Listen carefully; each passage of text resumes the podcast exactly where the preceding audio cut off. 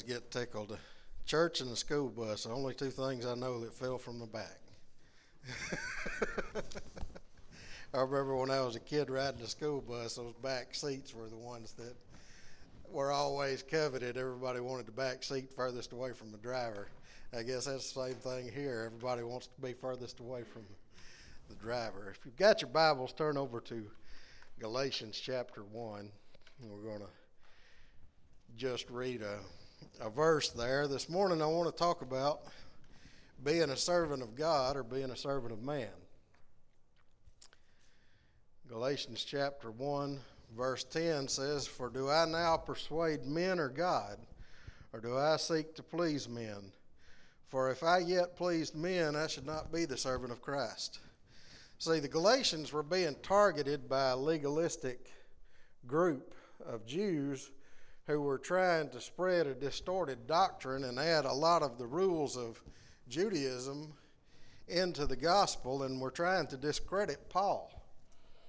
Like the Pharisees, these teachers had added a lot of rules and regulations that had to be observed to find approval. They were cut from the same cloth uh, to those that Jesus said in Matthew 23 4. They tied up heavy burdens, hard to bear, and laid them on people's shoulders. As a recovering Pharisee, I've seen a lot of similar behavior in the church today. I heard a preacher once say that outside of going to church, reading the Bible, and eating a couple of times a day, he was against it. Uh, there was nothing out there that was right other than that. There was no freedom. And this legalistic attitude has driven people away in droves because it's hypocritical. You see, the, the man that said that, he didn't live like that. None of us can. Uh, I have loved ones who won't attend church today due to judgment and gossip because you see, one follows the other. The judgment is to persuade people that I'm better than you because I'm keeping more of the rules than you are. But the only way that you can do that is to let others know that I'm better than them. So judgment leads to gossip. And here, like Paul, jo- or Paul, like Joshua did centuries earlier, he's drawing a line and says, Who do I serve?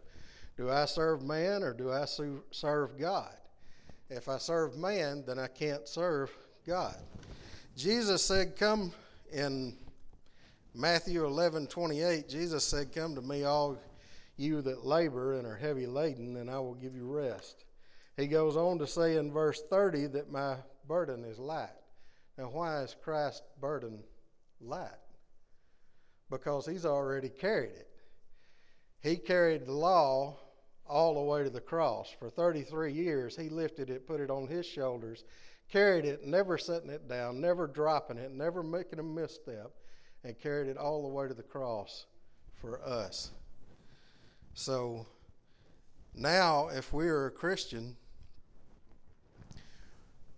our burden is light because He's carried it, and He will walk along beside us and help us to carry our burdens now. Now we're free to live a life of relationship with Him. Now we can serve God and not man, but the only way we can serve God is to get in His Word, to get a relationship with Him, and know what it is to actually serve. So this morning, I ask you to draw close to Christ and choose to serve Him and not man. Dear Heavenly Father, we thank you for this chance to come out and worship you, Lord. We ask that you just be with these services. Help us to focus on you and serving you and glorifying you in all that we do, not because of someone else who's going to see or not to please other people or put on a show, Lord, but let us have true worship in this place here today. Please be with our pastor as, and his family as they travel. Lord, give them rest and refresh them. Please just go with us as be with the speaker this morning as he brings the word. Just fill him up and pour him out upon us. Be with all our teachers this morning as they enter into their classes. Lord, just bless them with strength and endurance and wisdom. Just watch over us and care for us. In Jesus' name I pray. Amen.